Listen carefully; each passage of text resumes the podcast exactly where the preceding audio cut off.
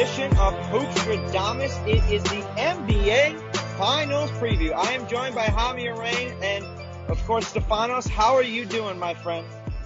Can you feel the heat down in your soul? Feel the heat down in your soul. Can you feel the heat down in your soul? Stefanos is grooving right now. He's at a hell of a vibe right now. Oh, man. Let me just give you a nice preview of what's going on right now. Just laying on the concrete, just enjoying the lovely sunshine in Chicago right now. God bless Chicago right now. And God bless the Miami Heat of America. Oh, America's team. Heat Nation. It's not the. It may not be the hero everybody wanted, but it's the hero we need, people. That's what we need as a country to rally around.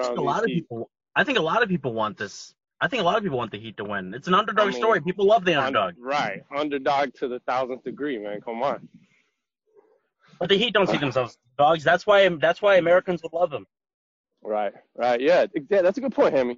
It's like they know everybody see, like they kind of know they're the underdogs, but like they truly, like everybody believes that they truly believe that they don't really think they're an underdog. Like they really, and like that recognition that people see that in them is like kind of, you know, it's cool. It's actually a very American dream type of thing. It's like all odds against you, but like you believe, like you have that vision, like no, I can do this. It's not like they're just like, whoa, we're lucky to be here. They're like, no, we can, like, we're supposed to be here. Like, why not? Like, we have all the pieces. Why not?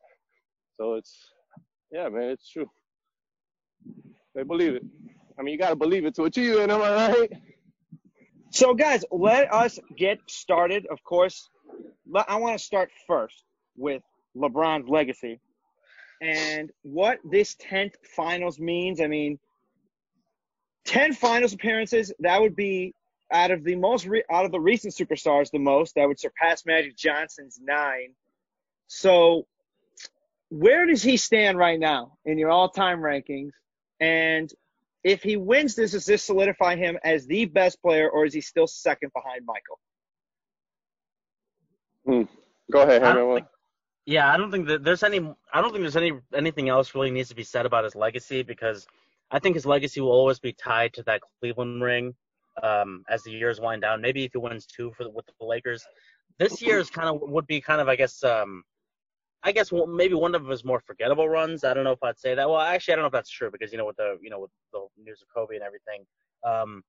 But I don't know because this year he's a favorite this year going into it, and the one 4 years ago, we were just talking about how Americans love underdogs, and that was just the story that everyone. We're just talking about American Dream. That's the story. That's the American Dream story right there, 4 years ago, whatever that championship was. So his legacy will always be tied to that. And a lot of people say that he's second behind Jordan because of that, amazing run in the finals. And then, the unfairness of the Warriors after that. And a lot of people cut him some slack for, 2 of those losses, right? 2 of those finals losses. Who could blame him, right? I mean, like, that team was just way too amazing, especially that last year with Cleveland. It was just a mess. But, yeah, nothing really more needs to be said. And I don't think this is going to change much if he wins this year, even if it's like a legendary 7-game series or something like that. He's still second. And if he wins next season, that's when this discussion gets, if he repeats with the Lakers, that's when this discussion gets, very interesting. And, I think even after this season, the consensus was continue shifting, the more he wins. So, we'll go closer and closer, be like a – It's like a mathematical thing. What is it in math where, the line gets closer and closer but never quite touches the line? Scales, they're tipping, something like that. No, but, yeah, nothing else needs to be said. I mean, he's already cemented it. Mm-hmm. Yeah, I agree a lot with what you said. Okay, I'll make these points right here. Okay, with Jordan and the whole thing. First of all, their stories of how they came into being is very different. You know what I'm saying? Like, LeBron was chosen before he did anything. You know what I mean? So, his legacy is different. I'm not saying it's worse or better in that sense, but I'm saying, like Michael Jordan's was something just – it was different. It was special. It was – to me, it was a little more organic, and it was a little more like – I don't know, man. Like, I don't, humble's not the right word, but it's like something about the store was kind of more like I don't know. I can't find the word, but you know what I'm saying? Like, Jordan wasn't, nobody saw that coming. Like, he, you know, that he definitely, you know, he was a top pick in the draft, sure, but he wasn't the chosen one like LeBron was. I mean, we know Jordan was number 3 in the draft. I know that, but I'm saying, like, you know, it, like, LeBron coming into like high school was like ESPN. So that's a whole different element to, like, I feel like their, you know, their stories. That's first of all. So it's just hard for me to, like, this is kind of different. Like, Jordan had a very different way that he came into being a champion where LeBron is, like, and honestly, in that case, I almost handed to LeBron having a harder path because LeBron had more pressure at a young age on his psyche, you know, and like this whole, like, we're just obsessed with the celebrity culture. We kind of put it almost too much. Right. So that's that. Secondly, I think, like, LeBron's main part of his legacy to me is his endurance, like his ability to be this long, this dominant, and still playing at this level is something I don't think we'll ever see. Maybe with science we will see it because everything is getting, like, you know, we're perfecting biology in the body and, you know, how to stay healthy. But, like, man, what LeBron is doing on that scale, I mean, he blows Michael out of the water. The fact that he can still be doing it at this level for this long, you know what I mean? Like, and that he's just, like, almost a guarantee to get to the finals at least. He's got Jordan beat on that. Now, my big minus on LeBron compared to Jordan is, besides the fact that he's lost 6 finals, okay, is that Jordan stuck with that Chicago Bulls squad. He made the Bulls, like, you know what I mean? Like, he made them champions, right? And he built that freaking, like, franchise. If LeBron would have stayed in Cleveland and figured out how to do that, man, then no question. And even if he would have won, let's say 4, he'd be better than Jordan. And, like, in a legacy type way. You know what I mean? Like, if he would have stayed with Cleveland the whole time, and I don't want to give him too much shit for leaving because, like, I love that he came to Miami and did that, right? And, like, everyone's story is different. But, like, man, I mean, that has, to me, that is significant. Like, okay, maybe LeBron never fucking got his Scottie Pippen, and it's not fair. Like, he didn't have Cross and Phil Jackson over there, like, building a nice squad for him. Okay, that's a fair argument. But, man, still, like, besides all that, it's like Jordan, you know, he did it. Like, he stuck with that Chicago Bulls team. He grinded out. He figured out the Pistons. And once he figured it out, man, he was dominant basically 6 years in a row, more or less. You know, LeBron, if he would have done that shit even on a smaller scale with Cleveland, I would have given that to him. But, I mean, bro, he left. He made a super team with Miami, and it was dope. And he learned how to be a champion. It's a cool story. It's just a different legacy. It's a different story. But it's just like, to me, Jordan's always going to be kind of in his own class because of that, man. You know, it's just, his story is just a little more, like, organic and, like, beautiful. But, yeah, those are my thoughts. Is LeBron a bandwagoner? Huh? Is LeBron a bandwagoner? His fans are. Yes, well, his fans are, and I guess he kind of is too. I mean, he is the bandwagon, I guess. Yeah, I mean, I don't know. I'd have to think about, like, in what sense. What sense would you say he's a bandwagoner? Like, jumping on, like, teams? Like, what do you mean? Yeah, I was thinking in that kind of sense, like, you know, I guess just I don't know if I'd say bandwagoner, but he's definitely, like, an opportunist in that way. I guess, I mean, like, if you're the best player in the NBA, why wouldn't you? Because the Cavs are also, like, just a complete shit show. Like, we thought the Bulls. It's Cleveland. What's that? It's Cleveland. I mean, as Joakim Noah said, who the fuck wants to go to Cleveland? Yeah. Right. And I really did not – like, I always thought LeBron would go to L.A., but I thought it would be like the Clippers. I didn't think he'd make the Lakers. But then now that I see, like, the, you know, the Lakers and how they've kind of been ran ever since, you know, Kobe retired and that kind of thing, even like Kobe's last years and even then, maybe they were kind of made for each other. You know, the Lakers kind of need that guidance. Yeah. It seems to have really worked out, man. I mean, dude, this Lakers thing looks real. They'll make it work.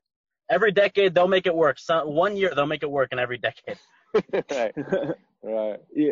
Right. Yeah, I mean, I think it's – I've got LeBron number 2. I've always had him number 2 behind Michael.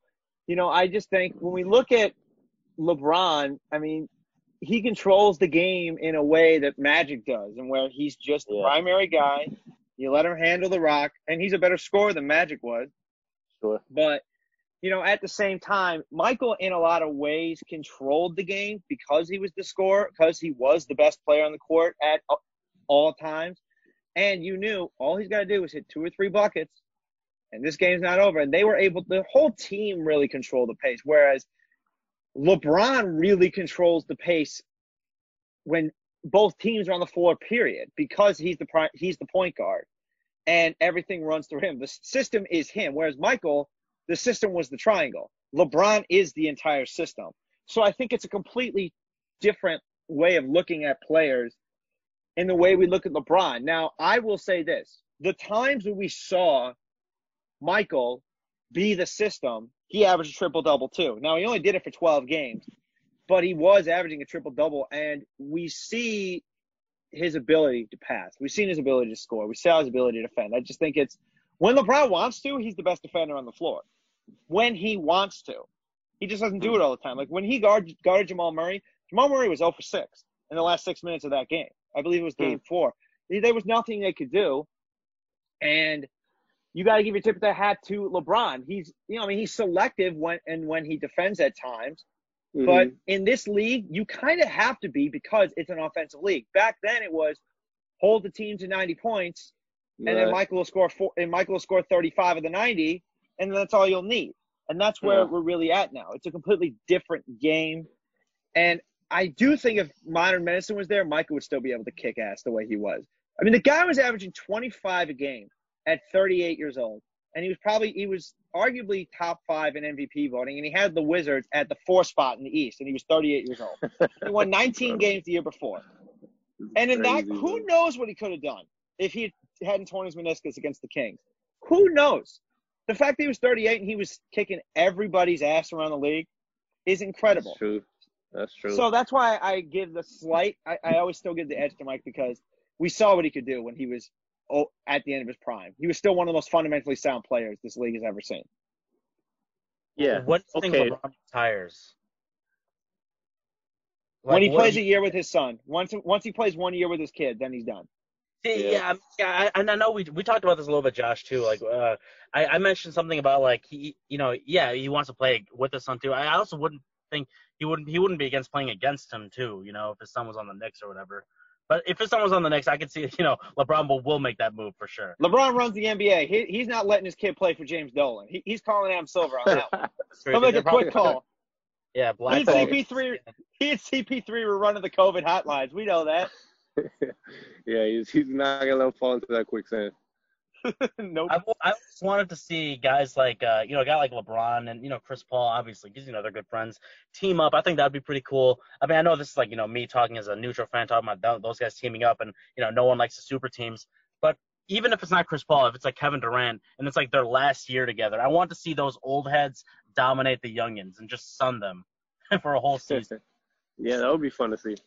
That would be really fun because I still think Chris Paul and LeBron are going to play together at some point. Yeah, really? I always thought LeBron and Melo would end up together at some point, but I guess that would be.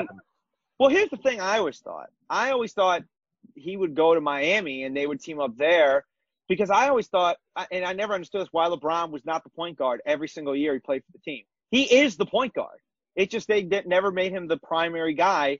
You put LeBron as a 6'8" point guard. And then you've got a 6'8" wing on that team. That just adds a whole other dynamic to it as well. I just never quite understood why he was never the point guard the whole time because then you add Melo to that mix. Forget about it. Maybe he just needed to stay. Maybe he just needed more time in Miami. Maybe he should have stayed a couple more years. I don't know. That could have happened. Maybe. But Speaking of Miami, I want to get to the matchups in this series, and the two main ones, of course, are going to be. I'm just giving background music. Go ahead. Oh yeah, go ahead. Meanwhile, I thought Stefanos was enjoying a nice little yoga session there too while he was at it. It looked like he was doing some downward dog. Stefanos. Cobra to downward dog. It's game day. I'm there with him. So. Obviously, the biggest matchups in this series are going to be LeBron and AD. And we know the big matchup is going to be Bam Adebayo guarding Anthony Davis. But my question to you guys is, outside of Bam Adebayo, are the wings on Miami going to be able to slow him down and keep him out of the paint? Because if LeBron's driving down the lane, you're going to leave somebody wide open. Yeah. Okay. Yeah, go ahead. So if LeBron drives into the lane, someone's going to be open. Okay, try not to let it be AD. And, I mean, fuck, dude, let Rondo – I know Rondo's been playing amazing, but it's not like they have, like – it's not like the Lakers are a great three-point shooting team. So, I mean, I can see them hurting us, like, you know, because – I don't know. Like, it's not like I've seen Pope, he can shoot.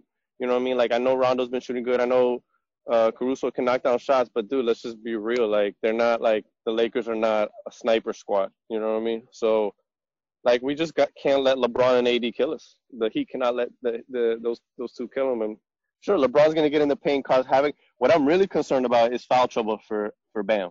That's one of my big concerns because, man, they're just big. That Lakers squad is big. AD's big. There's a lot of, you know, limbs flying around. LeBron's big. You know, we have to be really smart at how Spo uses Bam and our help defense. And also, man, Dwight Howard, I feel like they just throw him in there and he's like a freaking grenade. He just goes in there and, like, he's been playing actually great, and he disrupts. He's like this huge body, and he's going to cause problems, and he causes foul trouble, and he's, like, looking to kind of bait you into fouls. And so that's one of my main concerns about, like, you know, paint-wise. When you talk about penetration, how that's going to hurt the Heat, that's my big one.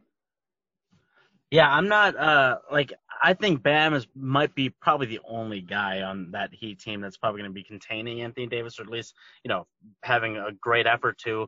I think he's the type of guy who I think will get his points because he's just such a great mid-range shooter, and he's been very great. Like, just like he's just a very smart basketball player.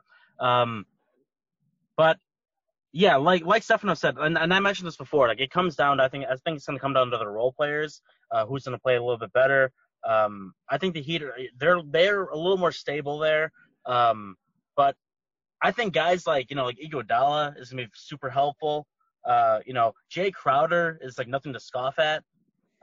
He's been really fantastic with his run with the Heat. I know he hasn't played many minutes, but I'm wondering if the Heat are going to try to unlock something that we haven't really seen before, or they're just going to keep driving with what's been working for them. Because I think, guys like, Danny Green and Kyle Kuzma for the Lakers, who else? They have Caruso, who I think is going to have a pretty good series. But as long as they're keeping up, I think they have a great chance. And we'll get to that later with our predictions, but I think, I think they have enough wing players. They have at least, 3-4 guys who can really defend anyone. And then you have, a Dragic, who's a very good, floor general. And, Jimmy Butler, who's going to be, he's going to be the guy that's going to be led through everything. Yeah, I can't wait, man. This is going to be really fun. And that kind of brings me to the point I was going to talk about in the X Factor segment is the foul trouble. Yeah. It was, we saw the little phone call at the front office that the NBA headquarters got that LeBron's not getting to the free throw line enough, and I was just thinking, okay, fuck cry, off. Baby, bro. They cry. He's got the league office of speed dial. Yeah.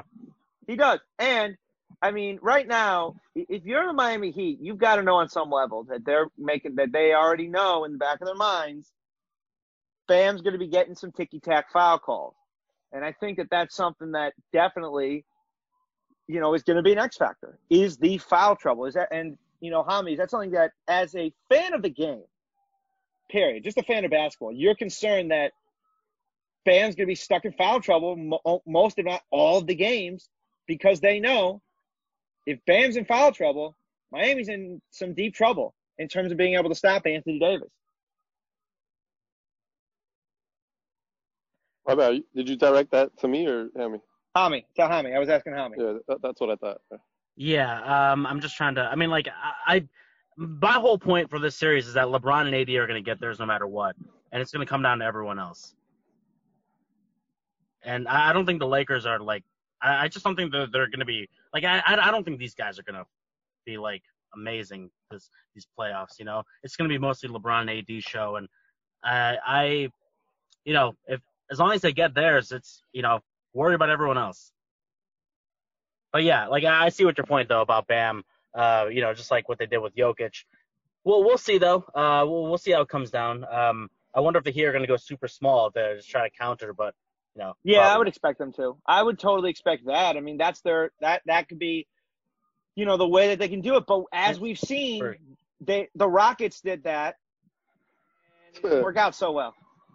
I mean, if they can do it in stretches, you know, and then they can keep it up. So as long as they're keeping up with the Lakers, you know, as long as they're up there and to score. Just like last season, you know, like last year's finals, like most of the games were pretty close, right? I mean, as long as, you know, as long as that one team, as long as they're keeping up, you know, like the Warriors, like they're always – there are a couple of games where they're kind of blown out, right? But those two games that they won, just they're just kind of hanging in there, and they just kind of, you know, took it away from them at the end. Josh, what did you see against the Rockets that didn't – that didn't work out for them? Because they seem to, like, you would think that if they were to play small ball together, you know, Lakers versus, they both play small ball, you would think the Rockets would have the advantage. What did you see that failed them so hard? What the hell happened? Because I didn't actually watch that series too closely. Well, what I think the main thing is, honestly, it was Russ. I thought Russ was the big problem because Russ can't shoot, and Russ is not the same player that he is. And when you only have 4 instead of 5 shooters on the floor, and Russ is just out there, and they can stand 5 feet, you know, away from him from the three-point line. He's just going to attack the basket. He completely throws everything off because it's kind of like playing 2K, and one of the guys can't shoot, and you just play off ball the whole game. Right. You know, that's kind of how it feels. But with Miami, you're going to have 5 guys on the floor who can shoot the ball. So if you've got 5 guys who can consistently shoot the three, you're going to have to make your switches constant. And the thing with the Lakers is the Lakers have defenders, they have bigs that are who can not necessarily defend very well, but Dwight Howard is still a very solid defender, even on the perimeter. He can still do it. You know, JaVale McGee with those long arms can give you problems. And even if you're going to get off those three-point shots, they're still going to be contested or they're going to be, you know, moving threes, which is today is a decent shot, but it's still not a set open three. It's a moving three, which means there's definitely going to be — you're not Steph Curry out there. Duncan Robinson's a great shooter, but, you know, if it's not Steph Curry, or Damian Lillard, I'm not thinking, oh, wow, that's a great shot. No, you're going to be thinking, I need him set, waiting for that ball in his hands to shoot that three. And I think that's where the Lakers can cause problems, is that they can counteract small ball with the fact that they have the physicality with guys like LeBron, with Dwight Howard. You know, Caldwell-Pope can defend really well. Danny Green, a very good perimeter defender. Kyle Kuzma, when he needs to, can also stop the ball a little bit. You know, not having Avery Bradley is going to be a big problem, and I definitely think it's going to kill them in this series. And I think that the difference was 2 words: LeBron, last name James. One of them was on the Lakers, and one of them wasn't on the Rockets. And I think when it comes down to it, what we have seen is usually the team that has LeBron James usually wins the game unless he's playing a superstar squad. And when we've seen him lose is he lost to 3 Hall of Famers in San Antonio. He lost to 4 Hall of Famers in San Antonio. He lost to 3 in Golden State. Mm-hmm. You could argue Draymond is in there. I don't know if Draymond's a Hall of Famer. Sure. I would say he's on the cusp, but I don't know if he's in there. I think you can make that argument. Do you think he's in? I don't know. That's the next podcast discussion. I don't know, because I say that jokingly because I think it's a good question. It makes me think. Like it, right? He's like the glue of that dynasty team. Like he kind of deserves a discussion. He might make it, and he's Hall of Very Good. He's like Iguodala, you know, Hall of Very Good. Yeah, he's like the Dennis Rodman of that squad, you know. Yeah, but Dennis was the best defender and rebounder in the NBA for, what, 7 years in a row? Yeah. So, I mean, and that, like, I get it. Draymond, you could argue, was too. So, but I would definitely agree he was the glue to that team. I just think it comes down to Bam staying out of foul trouble and the Lakers shooting their threes. I really think that's going to be the big stories, is can the Lakers shoot the threes? The reality is they cannot keep up with Miami shooting-wise. They can't. And I think that is the biggest problem with the Lakers, is that if Miami shoots 15 or 40, you know, the Lakers could easily be 2 for 27. You know, they can have an off night. And if no one's hitting their shots, they're going to have big problems. Contavious Caldwell-Pope hasn't been doing anything, but Is Marquise or is it Marcus on the Lakers right now? Marquise. You know, Marquise is going to be that guy who they're also going to need to step up. And Marquise is known to be a decent shooter, but they don't have their guys that they are depending on as their wings to be their reliable three-point shooters have not been as reliable. They have been, but at the same time, they've also been very inconsistent. Yeah, and that inconsistency is a problem. Whereas Miami, they've consistently been hitting 35, 40% of their threes game in and game out. And if you're not hitting 30 to 35% of your threes, 9 in and 9 out, and you're in the Lakers, you're going to have a hard time beating Miami. You are. Because they're going to come back with those three. That's what happened in the Milwaukee series. Milwaukee would cut the lead to 3. Miami would come right back and hit a 3 to bring them back up 6 again, over and over again. Yeah, the only part where I don't completely agree with you is that it's very important for the Lakers to hit their threes. They got to shoot well, and you better believe that that's what the Heat's going to give them. So, yes, we want those other guys on the team. The Heat are going to want those other guards on the team to hurt them with the threes and with the outside shots. And even LeBron with the outside shot. Like, that's what the Heat are going to try to do. But I think that what's more important for the Lakers, I guess, offensively, is rebounding, because that's their advantage. So, think about this. The Heat are probably going to use the zone. I'm very interested to see what the Heat do, but defensively. But I think they're going to use the zone. And what's the weakness in the zone is offensive rebounding. And not only are we giving that up, but we're giving that up to a team that's bigger and longer and a good rebounding. So I think they should actually just stress what they're good at, get the boards, keep giving them opportunities to score again. And that deflates the defense. That tires the defense. That kills morale, especially you get a stop, maybe 2 stops, but then they keep getting the rebound. So I think they should focus on that, and they should focus on running. And that's what the Heat defense have to really focus on, because if they expect to kind of beat the Lakers with shooting, which they're going to kind of have to, they got to make sure that they play good transition D, because when you're shooting a lot of threes and you're trying to hurt a team by being a shooting team, you're giving up long rebounds. And long rebounds to a guy like LeBron is cookies, man. You know what I mean? That's what he wants. Like, fresh cookies out the oven. Like, here we go. And dude, the Lakers running is not what the Heat want, dude. That's where they're dangerous. We want the Lakers more in half court offense. So, you know, I think that's what the Lakers should focus on, is like, hey, let's rebound. Like, okay, we'll miss our shots. We miss. We'll make the shots we make. If you're open, shoot it. But let's crash the boards and let's run. Let's run. And I think that that's their strengths. That's their advantage over the Heat, and that's what they need to do. So the Heat have to really key on transition defense, get the fuck back, make sure you match up. And I think they're disciplined enough to do a good job on that, honestly, and conditioned enough. And, yeah, man, I think the Lakers, it's going to be interesting to see who gets hot. You know what I mean? Like, speaking on that, like, on the defensive end for the Heat, with using the zone, I mean, dude, I loved how the Heat stuck to that zone, and I wasn't loving it at the moment when they were playing the Celtics, right? Like, there was times where the Celtics were, like, killing the zone, and I'm like, fuck, get out of the zone. Get out of the zone. This isn't working. But they stuck it out, and what they noticed is that, like, eventually they're not going to be hitting 50% all game. You know what I mean? And that's exactly what happened in the Heat. I'm going to be interested to see, like, if the Heat stick with the zone, like, you know, like, how much they stick with it, you know what I mean? If we stick with it, even if it's hurting us rebounding, because if it's hurting us badly rebounding, I don't think that he can stick with it. If it's hurting them just shooting, they'll stick with it. But yeah, so that's key. Key for the Heat and the Lakers. Both got to focus. He got to focus on the transition D, and Lakers just got to keep dominating with their physicality and length. I don't think that they can run out like you say they can, because they're not that bad on their feet. But I don't know. I mean, they're long and they can cover a lot of ground. But Dwight Howard and JaVale McGee running out to the corners to stop the shooters, dude, I'll take the Heat on that. Like, okay, you know what I mean? Go ahead. But you're right. It comes down to LeBron. It comes down to LeBron. At the end of the day, how efficient he is, and, you know, how he controls that the offense. And how locked in he is on defense, right? Because, like you said, he chooses his times. Yeah. This is kind of a kind of an unrelated thing, but I was thinking about this like in the last week or so.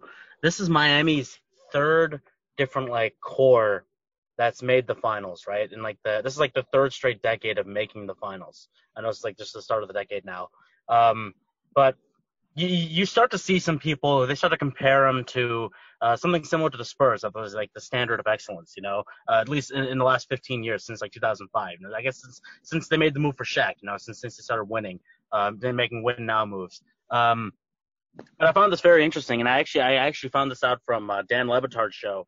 And you know, I know he might be kind of a homer, but I think his co-host or something like that mentioned this, or like a guest or whatever. They said that, you know, we should compare the Heat to the Celtics of the 60s, 70s, and 80s, where they had that bridge from, you know, they had Bill Russell, then they had John Havlicek, and then from there they had Larry Bird. So now it's kind of like the Heat are kind of like in that kind of similar vein where, like, you know, people our age, the Heat are seen as like this very successful team, this like super premier franchise, yeah. You know, something that no one really think about in the 2003 or something like that. Yeah, and you make me think of something point or two about how. I mean, that's a great point. I never actually considered it like that. That's true. Like, it's affecting the generation's mind of like, oh yeah, the Heat are a successful franchise. Like, they're starting to reach that echelon of like Spurs, kind of Patriots type thing, right? Like every decade you see them. But you made me also think of an important point that I wanted to say too, thinking about this before the show, that kind of a blueprint, and I say that loosely, but a little bit of blueprint for beating this Lakers team I would look at is the same way that the San Antonio Spurs in 2014 demolished the Heat in the finals. And they did it by incredible ball movement and incredible shooting. I get it. They had Tim Duncan, they had Ginobili, they had Kawhi Leonard. Okay, that team maybe more stacked, but I think there's something there. There's something there about like how can the Heat, you know, really kind of what's their best mode? It's like, I mean, this is no secret, but I'm just saying, like, because we're already saying like they gotta shoot good, they gotta, you know, small ball, but like, man, just look at the Spurs did. They kind of took apart that pretty big Heat team, and they took them apart with just incredible move. They moved that ball. I mean, the clinic that those Spurs put on the Heat in 2014 to me was one of the best finals performances ever, man. It was just like it was mind bending. It was like dizzying. They just shot like boom, boom. 50%. Yeah, and they shot incredible, which is a big caveat. Like, you gotta shoot good, but the Heat are a great shooting team, so it's like you might as well look at like, hey, the Spurs did it. Why can't we? You know what I mean? LeBron sometimes is a little bit ball dominant. Sometimes he wants to be like, this is like, I make it happen. And I feel like the Spurs be like, okay, you want to do that? We're gonna be like, before you know it, we're down court. You know, like boom, boom, boom, boom. Who are you gonna stop? We can all shoot. Who are you gonna stop? You know, so I think that's a good blueprint for the Heat to look at, how the Spurs kind of, you know, destroyed that dynasty really. You know, I also think that one of the ways you beat a LeBron team is if he does not have the supporting cast, you can easily beat them. Right, and, you know, in 2013, the Heat had a solid supporting cast, but it was aging. 2014, it was garbage. It was hot garbage. And even though they made the finals, I thought first of all, the Spurs were pissed the F off. Yeah, right. They were very pissed motivated. The F off. And, that was and I'm just series of a series that you could play. I mean, it's amazing that the Heat even won Game 2. Yeah. Yep. I agree. And the crazy part is that the San Antonio, they shot 46.5% from three in that series. Fire, bro. Flamethrowers. Kawhi shot 58% from three. They were focused, man. They were locked in. And of course, you knew Pop was gonna have. I remember when they were playing San Antonio, and me and my dad looked at each other when LeBron got those cramps. We thought, oh, he's done. They're done. He got those cramps. They're done. You can just look at you just saw the look in their eyes. It's like, oh, they're fucked. They're dead. There's no way they're winning this series. It was just, you could tell. Just there was no way. I mean, San Antonio, San Antonio did a Cobra Kai. They sweep the leg. The leg. No mercy. No mercy. That, well, by the way, sweep leg is a very gentlemanly thing to do as a gentleman. By the way, It's actually ironic that you actually mentioned that, Stefano, about, like, you know, he should be like the Spurs, because a lot of people are comparing them to that Spurs team because just the fact that they don't have a guy who's like top 10 in MVP voting, I think. And the Spurs were the last team to win a title like that. And I think the Pistons were before that. So it's weird. The Heat are drawing parallel. They're drawing comparisons from the 2014 Spurs, which were amazing on offense, to the 2004 Pistons, which were amazing on defense. But the people are comparing them to all four Pistons in terms of, like, the matchup, you know, saying that, like, oh, you know, the Heat can pull a Pistons on the Lakers. Yeah. Yeah. Yeah, that's a good point. Yeah, that Pistons team is a good right, I didn't think of that Pistons team, but that's a good point. Yeah, that Lakers team that the Pistons beat. Which remind me, which squad that was? Gary Payton, Karl Malone. Right. Yeah, damn, that team did make it to the finals, huh? Had it was kind of. I mean, they had Kobe. That .4 shot, I think that was that year. Yeah, that's a good point. This team is kind of like the similar to that Pistons team, kind of like everyone knows their role. Rip Hamilton, freaking the mid-range god. Off-ball god. Right, off-ball god for real. Dude, I don't want to go too off topic. Do you remember how sad it was, like, when the NBA just stopped shooting mid-ranges and, like, Rip Hamilton literally went from, like, Hamilton to, like, end of the bench? Yeah, well, yeah, because, like, we were talking about the Rockets earlier, and the Rockets play stupidly binary. Like, it's too black and white. It's so boring. It's so yeah, – I remember I was watching earlier this year, it was Rockets Magic, I think, and James Harden shot 23s. And I'm like, this is what people like to watch? Michael's post-game – like, when you watch Michael or you watch Kawhi in the post, you watch AD, LeBron in the post. That is beautiful to watch. The post fade is beautiful. Kobe taking those contested mid-range shots from like 22 feet. I'm there in that. What was it? I think that was the Nuggets game. It was game 4. They were in Denver, and I think he dropped 45 and he had 10 assists. And you could just see he was so locked in. He was hitting shots with hand in his face, falling away. He basically just jumped because he had nowhere else to go, falling away, hitting 22-foot mid-range shots. I miss that. Whereas we see contested threes with guys pulling up from 39 feet. I mean, guys are pulling up from half court going, you know what, screw it, I can make this. It's incredible to see, but it's like, what happened to the good old days where we had Larry Bird just hitting, you know, 15, 20-footers all day long? I mean, I know the game kind of like rhythmic. Yeah, they sound like rhythmic kind of shots, right? Like the Rockets have, like, no nuance to their game. You know, it really annoys me because, like, Harden, he has a whole arsenal of moves, you know? And he only uses, like, 4 of them, you know? And, you know, even Eric Gordon, you know, he has a lot of nuance to his game, but he's limited to, like, 2 things now. Yeah. Yeah, I remember there was a time where it seemed like the Rockets literally figured out the cheat code. To me, it was, like, when they had Clint Capella. And, 2 years ago. It was basically you could not stay in front of Harden because you had to, like, you were terrified of his 3-point, like he was just deadly with the 3 and the step back. So then if you try to really overplay him, then he would just go by you. And then it was either floater or alley-oop to Capella. It was like a stop. I was like, dude, they just figured out a cheat code. Like, how literally, like, how do you stop this? Like, and then if you bring the help for Capella, then he would just kick it out to the 3. And so I was just kind of like, I mean, honestly, hate it or love it, like, this is fucking brilliant. Like, you have somebody like Harden, this is maybe the best way to use him.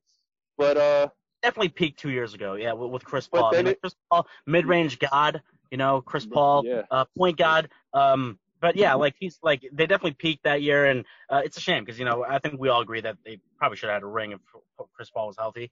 But yeah, just like the fact that they didn't make it work last year. What's that? I don't know about that, man. I'll tell you what. There's one people forget this. You know who missed over half that series? Iguodala. I know. If Iguodala's in that series, there's no way in hell they win. It's like it's Warriors in 6. But even in games 6 and 7, the Rockets could have won game 6. I mean, they were up by like 15 points. They probably stuck to that binary thing again, though. You know, in game 6, so they were up by like 15 points, like the second quarter. I know it's never a safe lead against the Warriors, but. You know, even in Game 7, they had like a 10-point lead in the third quarter. 0 for 27, though. Just bad luck. Luck of the draw. Wait. That's right. They went Game 6, they went 0 for 27 from 3. Like, in the biggest game of Harden's career. And it's a shame because Harden had a great first half, and you thought that this is finally Harden's turning. Like this is kind of like this is Dirk Nowitzki moment, right? Like he's the playoff choker no more. But nope, it happened. 0 for 27. But they definitely made a couple shots and then they waved it off. You know, it was after the foul was before the shot. You know, that kind of thing. They went 7 for 44 in that game. 7 for 44. Oh, crazy, man. Bro. I think they lost because Ted Cruz is in the building. Blame it on Cruz. Oh, God. Speaking of Cruz. Man. He was there in Game 5, so he's a bad luck charm for sure. Is Kuzma? How do you guys feel about Kuzma? You think he'll be an X factor for the Lakers? Oh, yeah. Huge. You got to get your scoring elsewhere. And, you know, outside of – I mean, you can rely on Danny Green. But, I mean, if you're going to – you need that other guy. And, you know, LeBron looks to Kuzma. LeBron trusts Kuzma. You can tell he does. He knows he's a young kid, but LeBron trades away everybody if he doesn't like you. He likes Kyle Kuzma. Yeah, and you see that, and I think that's one of the reasons that he wanted him to stay. Yeah. Kuzma, to me, I'm like, dude, he can be so good. And he has games where I'm like, dude, he's killing right now. I feel like I remember they played he hit that game winner. Was it the playoffs was it the Mavericks? Oh, yeah, that was, I think, first round, second round? No, it couldn't have been the Mavericks. Maybe it was a regular season game. Yeah, maybe it was regular season, but it was like, I mean, Kuzma was playing so great, and then he hit this, like, buzzer beater game winner, and, I mean, Kuzma he's got the pieces, but, like, I don't know. He's just, I feel like he hasn't fully reached what he's capable of. He's underachieving, I would say. Danny Green kind of gives me the creeps, bro, because on the Spurs, he destroyed the Heat three-point shooting. Like, he was just such a heat killer from the three. But he drives me insane because he should be such a great shooter, and he's not. Like, he's not been shooting that good. He's not very consistent. I'm like, bro, how are you not at this point like a knockdown shooter? Like, that's what you do. You've been in the NBA this long. You were an incredible shooter, like, 4 years ago. Like, how – everybody gets older and becomes a better shooter. How did you get older and be a worse shooter, bro? Like Kyle Korver, 40 years old, and he's still killing everybody. Dude, every older man, like, becomes a better – that's the one thing about getting older in basketball is, like, you just learn how to shoot better. Like, how is Danny Green not, like, a fucking incredible shooter at this point? You kind of like, dude. But I don't even want to say that because watch him just shoot, like, 70%. This series. I think it's definitely like him getting into his head, kind of, you know, like that definitely kind of happens. It's definitely like a mental thing. Yeah, because he's not a great free-throw shooter. The pressure is really on. It feels like he had less pressure last year, and he was in the finals with the Raptors. Yeah, bro, he just finds his way to the finals all the time. Rascal. He did not play well until the finals last year either. Gosh, dude, I'll be so angry if he just like shoots incredibly. Like, not again. The true X factor. Not Kuzma. He's a decoy. Danny Green. And Caruso. Danny X Green. X factor Green. All right, guys. So, let's get our predictions in here. I want to start with you, Stefanos. Who you got and why? You know, my head wants to pull over this LeBron and the Lakers. They just seem so dominant because they're supposed to win. You know, my head is like the Lakers are supposed to win, and of course my heart is with my Heat. But here's the thing, man.